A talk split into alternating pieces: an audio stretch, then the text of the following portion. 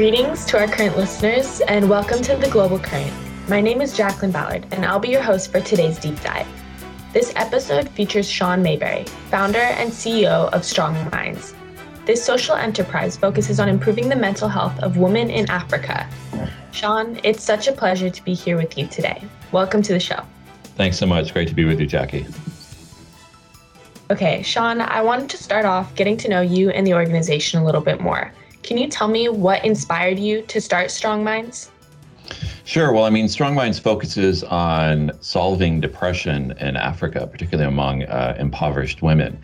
We started Strong Minds in 2013, and for me, it was really the result of a long journey. I have lived and worked in Africa for about 12 years, first in diplomacy uh, and then in public health. Um, in my public health days in Africa, I was focused more on HIV and malaria prevention. Um, but during my time in Africa, I had so many friends and neighbors and colleagues who suffered from mental illness, and there was nothing I could do to help them. There are just so few psychiatrists, psychologists, so few uh, medical personnel in Africa trained in mental health. So it was incredibly frustrating uh, that as a public health uh, individual in Africa, I couldn't help uh, people's mental uh, health to improve.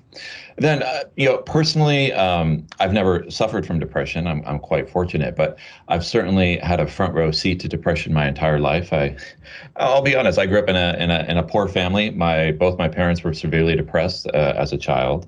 Uh, and now, as an adult with a, beautiful wife and, and four children, I still have depression in my own home. So I understand what depression does to uh, the sufferer, what it does to the entire family, and just how debilitating uh, that mental illness is. So for me, I was just so fortunate in 2013 really just uh, by chance stumbled across a New York Times article talking about the uh, a randomized control study, a, you know, a careful experiment um, that tested a, a, form of psychotherapy in Uganda in 2002. It was the first time any form of psychotherapy had been tested in Africa and shown effective in treating depression. Um, at the time, I was a CEO of a nonprofit in New York City. Uh, the researchers were actually up at Columbia University. So, literally, one day I ran up there just to kind of understand more about this experiment. Was it true? Because, in my mind, it seemed like a great opportunity to use that psychotherapy it was a group based psychotherapy. So for me, it was scalable. You could reach more people because of the group nature. Um, and really wanted to understand was it as good as the study showed? It showed that well over 90% of the participants became depression free. And what would it take to really scale it up? Uh, you know, long story short, perhaps uh, I, I, quit my high-paying CEO job and created Strong Minds, uh, working out of my attic in, in lovely New Jersey for the first couple years until we got the funding going and really started to make an impact. But uh, that's how Strong Minds began. And you know, fast forward now uh, into 21. Anytime soon, we're about to, to break the 100,000 uh, patient thres- threshold. That means we have treated well over 100,000 depression sufferers uh, in Uganda and Zambia. So it's super exciting. Wow, that's amazing. I mean, you mentioned that you guys started in 2013. So to have that big of an impact, 100,000 women in just eight years, that's incredible. Yeah, no, thanks. It's a great number. Uh, I wish it was much higher. Uh, you know, the pandemic has slowed us down. Funding has slowed us down. You know, there's very little funding for mental health in Africa. It's not a topic most of us are talking about on the train or, or with our neighbors. Um, but it's a great start, and we're really focused now on continuing to scale, finding uh, other partners who will take our model on as well, and how can we begin to reach many hundreds of thousands and millions of depression sufferers in Africa. It, it's so important, Jackie, because there's truly uh, an epidemic of uh, depression in Africa, again, that no one knows about. Um, there's at least 66 million women in Africa who suffer from depression. And according to the World Health Organization, 85% of those women have no access to mental care. I would tell you uh, it's much greater than 85%. It's more like 99.9%. And we're really the only organization focused on depression in Africa. If somehow, uh, you know, God forbid, we did not exist tomorrow, there's no one to step into our shoes or to pick up the baton and continue to scale uh, a simple treatment for depression. You know, in Africa, there's so many nonprofits doing great work, but there's a lot of duplication HIV, malaria, clean water. If one were to disappear, well, another one can kind of fill their footsteps. Um, for us, uh, we're the only organization in Africa looking to scale a solution to depression. So it, it's a great responsibility, and it's a lot of fun too. Yeah, and from what you've told me so far, just those statistics that those statistics that you've shared, it seems that this is definitely a need and one that's going unsolved so far.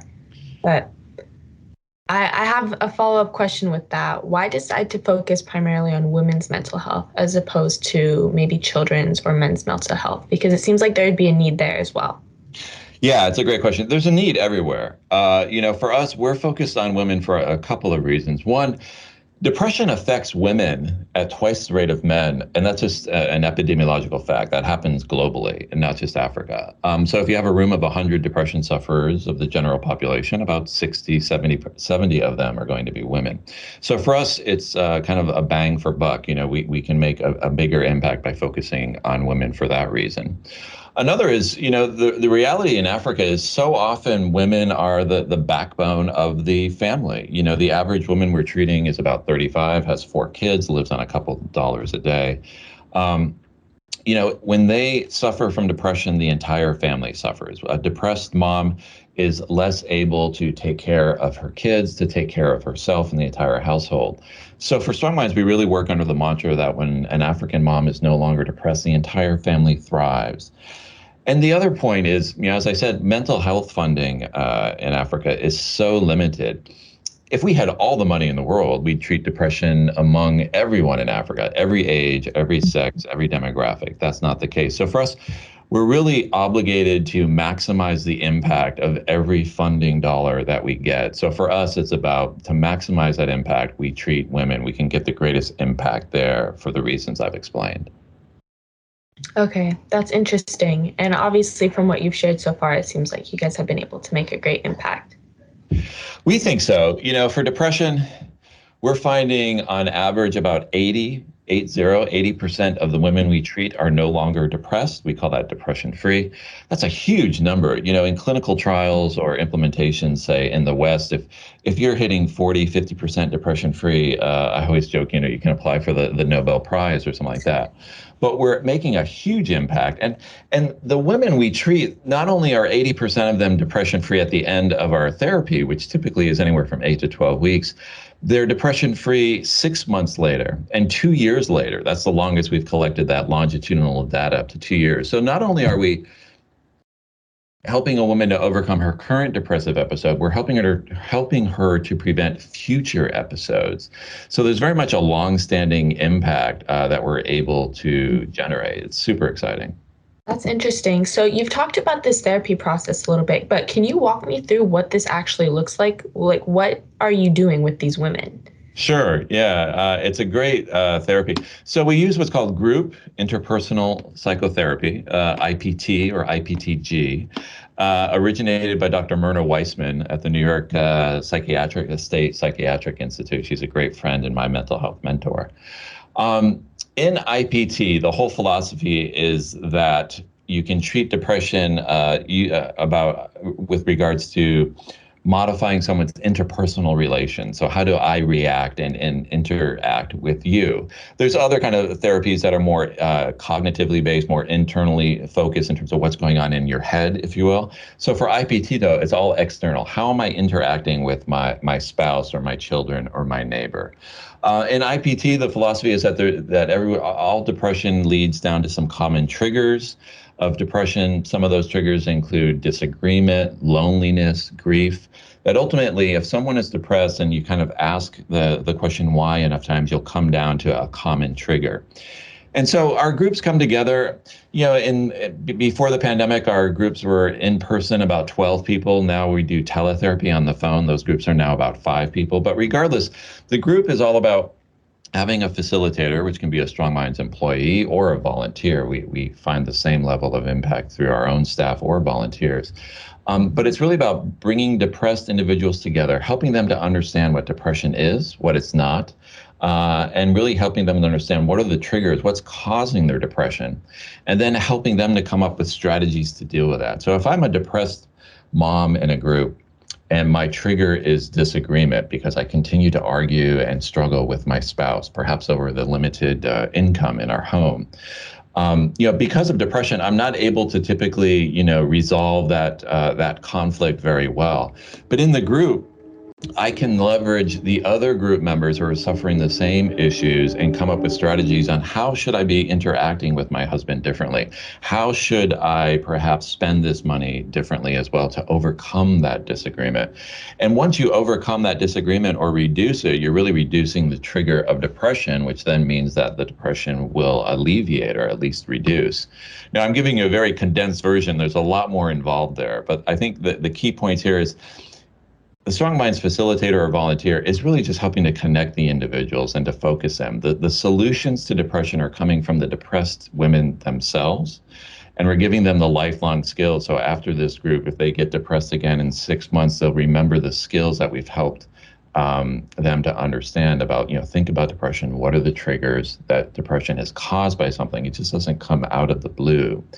Uh, and ultimately, it's the depressed women are helping themselves. We're giving them the skills uh, for long time, long term mental health. Mm-hmm. That's so interesting. And I really appreciate how, for you guys, this isn't just some random medical study that you're doing with these women, that it's very personal and that you're giving them lifelong skills. Because I think something that we see in the United States a lot is just either putting people in therapy for short term or maybe giving them medication. And unfortunately, we can see that this isn't working as well as what you're doing here with these IPTs. So, could you share with me a little more about the impact that this treatment has had on the woman? Yeah, no, definitely. I would just note uh, to start, we, we don't use medication. It is just psychotherapy. Uh, roughly 99% of the women we treat will be able to if not become depression free, certainly reduce their symptoms and, and, have a better life and less suffering. Uh, maybe 1% may not respond and we can get them the medication, but for the most part, we don't need to use medication. Uh, it is really just a group talk therapy that's solving this. You know, so about after our, our therapy, about 80% of the women will become depression free. That remaining 20%, though, are still greatly helped. We are reducing the depressive symptoms of everyone in the group. So maybe they're not what we call depression free. Um, they are uh, living a better, more uh, mentally healthy life. You know, for depression, just for the listeners, we have a very uh, specific diagnostic tool that measures depression on a scale of 0 to 27 so it's very quantitatively focused. It's not just about you know looking at someone how do you figure out someone's depressed? Where it's all uh, data focus and that helps us to know when someone is depression free and depression free simply means 0 to 4 on the on the, the depressive scale for example. But so about 80% are depression free you know, we know that when women are no longer depressed through the Strong Minds therapy, they go back to work. Uh, their incomes increase, their productivity increase, nutrition improves in the household, their children's school attendance improves as well. So again, as I mentioned earlier, the entire family begins to thrive. And another exciting point here is when we meet depressed women, they're very withdrawn, understandably. You know, the, the typical symptoms of depression, fatigue, and ability to focus, and many more. Uh, we see a, a, massive change in their comportment, their behavior uh, after our eight to 12 weeks of therapy. So they're working more uh, to, to lead their family, they're engaging more with the community. And many of the women come back to us and really want to volunteer uh, to learn our therapy and to run groups themselves because they just become so passionate about wanting to help other sufferers suffering the way that they once suffered. So we really see not just the improvement in depression levels, the dep- improvement in their households but just how they're engaging in the local community. They're trying to help more people. And that's an important thing because, you know, for Strong Minds, with 66 million people, we can't reach them all. But the more uh, foot soldiers we create, if you will, in this battle through people we've treated who can go out and help their peers who are depressed, uh, the better and the sooner that we can end the, the depression epidemic in Africa. Mm-hmm. That's amazing. And that definitely addresses what you were saying before about how women are the most affected group. However, if you can give them treatment and the therapy that they need, that it goes on to affect the whole communities, the whole families. It does. We see such a change in the communities where we, in you know, in some communities we've been working there for years. Others were quite new. You know, in those communities we have very close relationships with uh, the community leaders. There's not a good analogy here in the U.S. of what that is. It's almost like a mayor of a few city blocks or something like that. Uh, those are the people that help us, well, give us permission and support us in working in their communities. You know, when we're there for years, they learn and understand depression better. The entire neighborhoods, because of our community awareness campaigns, begin to understand what depression is and what it's not. Uh, and we've had great success stories of some communities that we've been able to exit after a few years because the depression prevalence rate which typically in Africa is anywhere up to 25%. About one in four women may be depressed. In these communities where we're successful and have been for years, we're able to reduce that that prevalence rate uh, significantly down from 25%. And in some cases, we've left the communities because there's just not enough people for us to do our work with anymore. We leave behind volunteers. Communities are sensitized and educated about depression, and they're able to manage you know, new cases uh, themselves. And we can go on to a new community that perhaps is untouched and make a greater impact there. So. Mm-hmm. Yeah, and you mentioned being sensitized and educated to mental health. Mm-hmm. Would you say that there are many stigmas surrounding mental health in Africa that challenge your goals? And if so, how do you combat these? Yeah, it, the, the question of stigma is interesting. There's definitely a stigma uh, towards depressed individuals. If you're depressed in Africa and I'm a, your your your neighbor who's not depressed, I don't understand that you have depression, that the symptoms you have, that you're tired, fatigued, you're not able to help in the community, you're not able to look after my kids when I have to run to work when I ask you, which is a very common kind of you know um, it takes a village approach or or what happens in Africa so when you're not able to help me, I don't understand it's depression causing this. I'm just thinking, oh, Jackie's just too good to help me. She doesn't want to be a good neighbor. And over time, disagreements involve increase because I'll criticize you. Uh, in in Uganda, the the English uh, for criticizing is called backbiting, um, and it will lead to even more depression. Um, so for us, uh, there is that stigma, but it's really about the lack of awareness. I don't want to use the word ignorance, but the lack of understanding of what depression is and what it's not. So a lot of our work is about being in the communities, explaining to everyone in the community what depression is, uh, the symptoms, the triggers, the fact that it can be treated. Um, and the fact that you know once we're able to reduce that in the communities, whole communities can begin to to flourish. Um, you know, for us, in terms of the sensitization, we're also, as we're talking to the community, able to find individuals who are depressed. Some people will come back to us after meetings and say, you know, those symptoms you talked about in the meeting, I think maybe my wife or my sister is suffering this. And then we'll go and meet that individual, screen them, talk to them, uh, and see if they're depressed. And I'm if they are, uh, ideally invite them into a group. So it's a slow process working in the communities through leaders, through the individuals themselves, to create awareness and to find the individuals, but with a huge long term impact. Mm-hmm. So, would you say that the stigma around mental health has changed since you began in 2013, or is it something that you're still working toward? We're still working. You know, in some communities, the stigma has reduced, uh, but there's a long ways uh, that we still need to go. When you think of uh, 66 million people on the denominator and 100,000 treated on the numerator, uh, I, I, don't have the courage to calculate that very small percentage, but there's still a mm-hmm. long ways for us to go.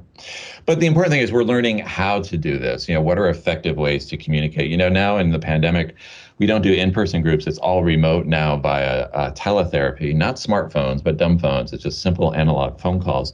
We're mm-hmm. learning new ways of well, how do we reach the communities now? Because we can't go there face to face. We're we're learning what is what are the most effective ways of communication in media. Uh, in some locations, it's radio. In some locations, it's very small community radio that just reaches a few hundred thousand. Others, it reaches millions.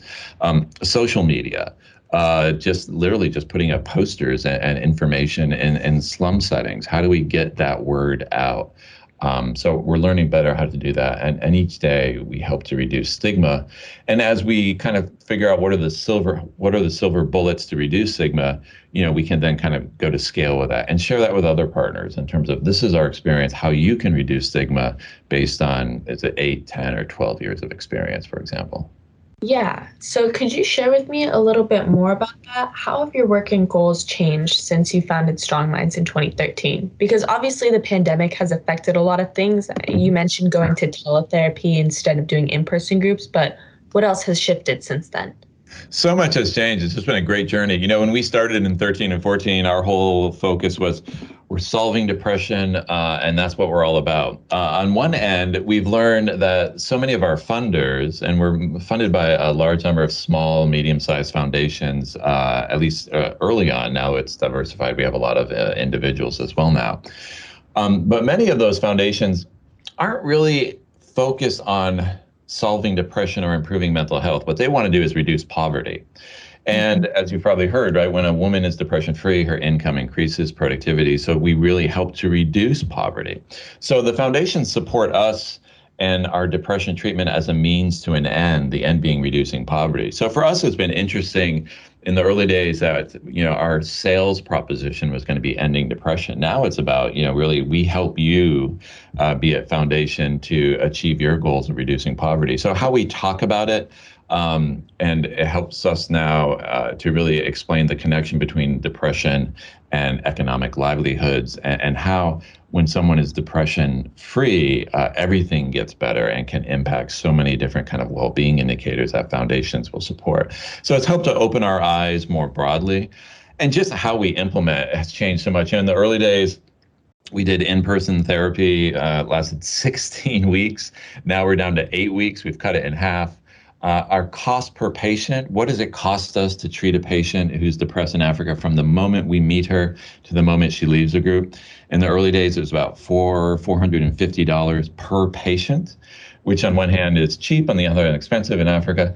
Uh, we've gotten that down now to just over $100, um, which is still, for us, we think a, a great bargain, if you will, to help someone to become depression free for $100. I always joke in the U.S., uh, you know, hundred dollars will buy you about 15 minutes of psychotherapy, uh, and if it and if it buys you any more than that, then you've got a bad psychotherapist. Mm-hmm. um, but still, hundred dollars is too expensive. Uh, you know, mental health budgets, uh, Ministry of Health budgets in Africa are so limited; they can't afford hundred dollars per person. So we continue to to drive and to search for ways to reduce that cost per patient well below 100, uh, targeting at least 50 or 25. Um, how we deliver it initially we were delivering just through strong minds employees. Now we're using lots of volunteers. Uh, you know in 2019 just before the pandemic our cadre of volunteers which numbered about three 400 treated about 6000 patients. Uh, so it's a significant impact for us. Uh, so it's not just our staff. Uh, and then with the pandemic right we just couldn't meet in face in person anymore. So we put everything um, into a virtual space and really learned um, and tested how can we deliver psychotherapy uh, not in person but on the phone. You know smartphones are not very uh, available in africa so how can we do it just on a simple analog phone?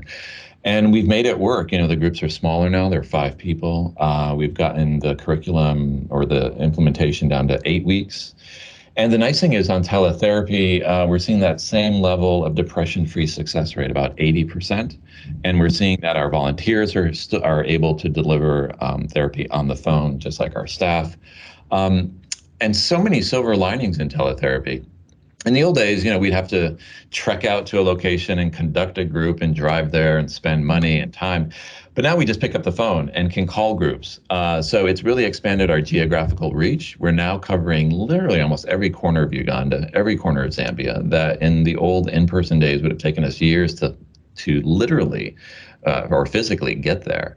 Um, we've also just recently started treating groups uh, of depression sufferers in Malawi calling simply from Zambia across the border. It's the same culture, it's the same language. It's kind of like uh, you know, like Connecticut to New York. There's really no difference. Somebody just drew a line there. Um, so it's really teletherapy is allowing, us to reach more people. Um, with the same level of impact. So it's really exciting. And because of that, you know, going forward, if you know the pandemic magically disappeared tomorrow, uh, we would still be now focused on teletherapy. It is the way that we'll be delivering our, our implementation uh, going forward. Okay, that's interesting. And it's good to hear that you guys have adapted to the pandemic because I know that with a lot of other organizations and nonprofits, they've seen a huge hit in their numbers just because of the nature of social distancing and how the so pandemic mm-hmm. And I'm glad to hear that your numbers have remained pretty consistent just in how in how far the treatment is able to affect these women, especially with the teletherapy. Yeah, we're so fortunate. You know, a, another scenario there could have been we did we went to teletherapy and it didn't work. The depression free rate mm-hmm. was you know two percent, and we're like, and then it would have been okay. What do we do going forward? So we're incredibly fortunate. Uh, you know, we're blessed at Strong Minds with a, an amazing team and just great stakeholders and mental health experts who help us to come up with these new approaches. You know, this is the first time any kind of a group teletherapy for depression has ever been tried or implemented in Africa. We're always at the forefront and we're just really fortunate and just so glad that our, our new approach is working and it allows us to continue uh, to, to, to work to scale to end the depression epidemic in Africa. So we're just so glad.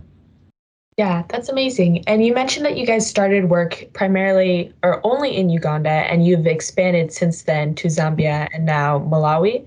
Mm-hmm. So, what are your goals for the future of Strong Minds, and what are your what steps are you taking to get there? No, thanks for asking. The goals are grow those numbers and the impact. We know we can't do it ourselves. We're never going to be this giant, uh, you know, uh, international NGO like Save the Children or, or CARE. There's just not funding for it. So for us, how do we reach millions of depression sufferers? How do we reach all 66 million? We can't do it ourselves. Um, so we have a couple ways to what we call scale. It's really first working through big international NGOs like uh, you know, Save the Children or CARE, uh, getting them to understand why treating depression makes sense for in their model. You know, with, if they're trying to do a, a livelihood implementation, but in their population they're suffering depression, they can't really change the behavior of those individuals. So ultimately, our program helps make their program better and more efficient. So as we work with the big NGOs, they they take our model um, and really begin to implement it and reach their hundreds of thousands of millions of people that they're already reaching. And then in the long term, the real solution is to work more closely and to integrate our model into ministries of health, into existing hospitals and clinics wh- wherever we work.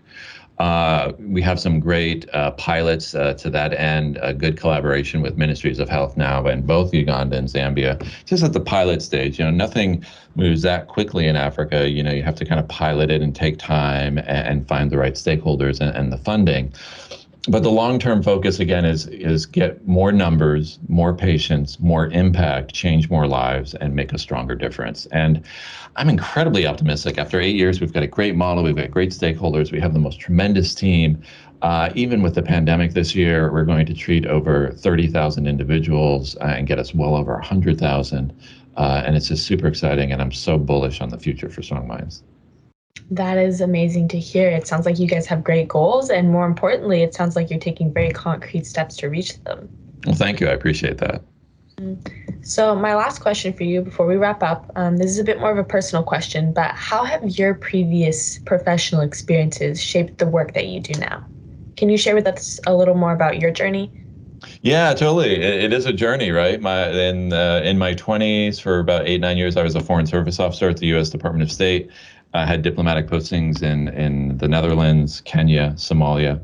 Uh, then left the service, uh, got an MBA, and then naturally moved into high technology and started making microprocessors at Intel in Oregon and Philippines and China.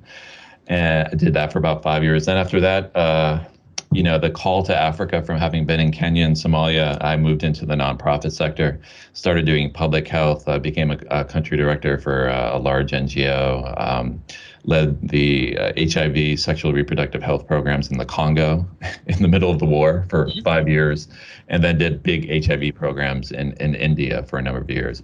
So, you know, I've gone from diplomacy to high technology to public health. Yeah, not but your traditional path at all. It's not quite traditional, is it? No. but the the journey is so important, right? You know, my time in Africa helps me to get things done in Africa to understand the context and the culture. Uh, my time at Intel with my MBA uh, really drives me to uh, have that strong business edge and, and to get things done and, and results. Um, so really bringing it all together, I, I, like to think just it gives me a huge toolbox uh, to be an access, a successful well leader uh, of strong minds and to make a difference. So it's been a super fun journey. Again, not traditional, but I, I want to give it up for the world. Mm-hmm. That's amazing to hear. So, everyone here on the Global Current, this is Sean Mayberry, the founder and CEO of Strong Minds. Um, I wanted to thank you so much for joining us today. And please tell us where people can go to learn more about Strong Minds or where they can support you if they should be so inclined. No, thank you. Thanks for having me today, Jackie. Uh, no, anyone with interest, uh, strongminds.org, uh, our website. It's a great website. Uh, you can learn a lot more about our work. Uh, we're located with a small office here in Maplewood, uh, in addition to our teams in Uganda and Zambia, so right next to South Orange. Uh, so stop by if you're a, a Seton Hall uh, stakeholder or anywhere in the area. Thanks so much. Thank you so much. This is Jacqueline Ballard for the Global Current. Once again, to all of our current listeners, thank you and have a good day.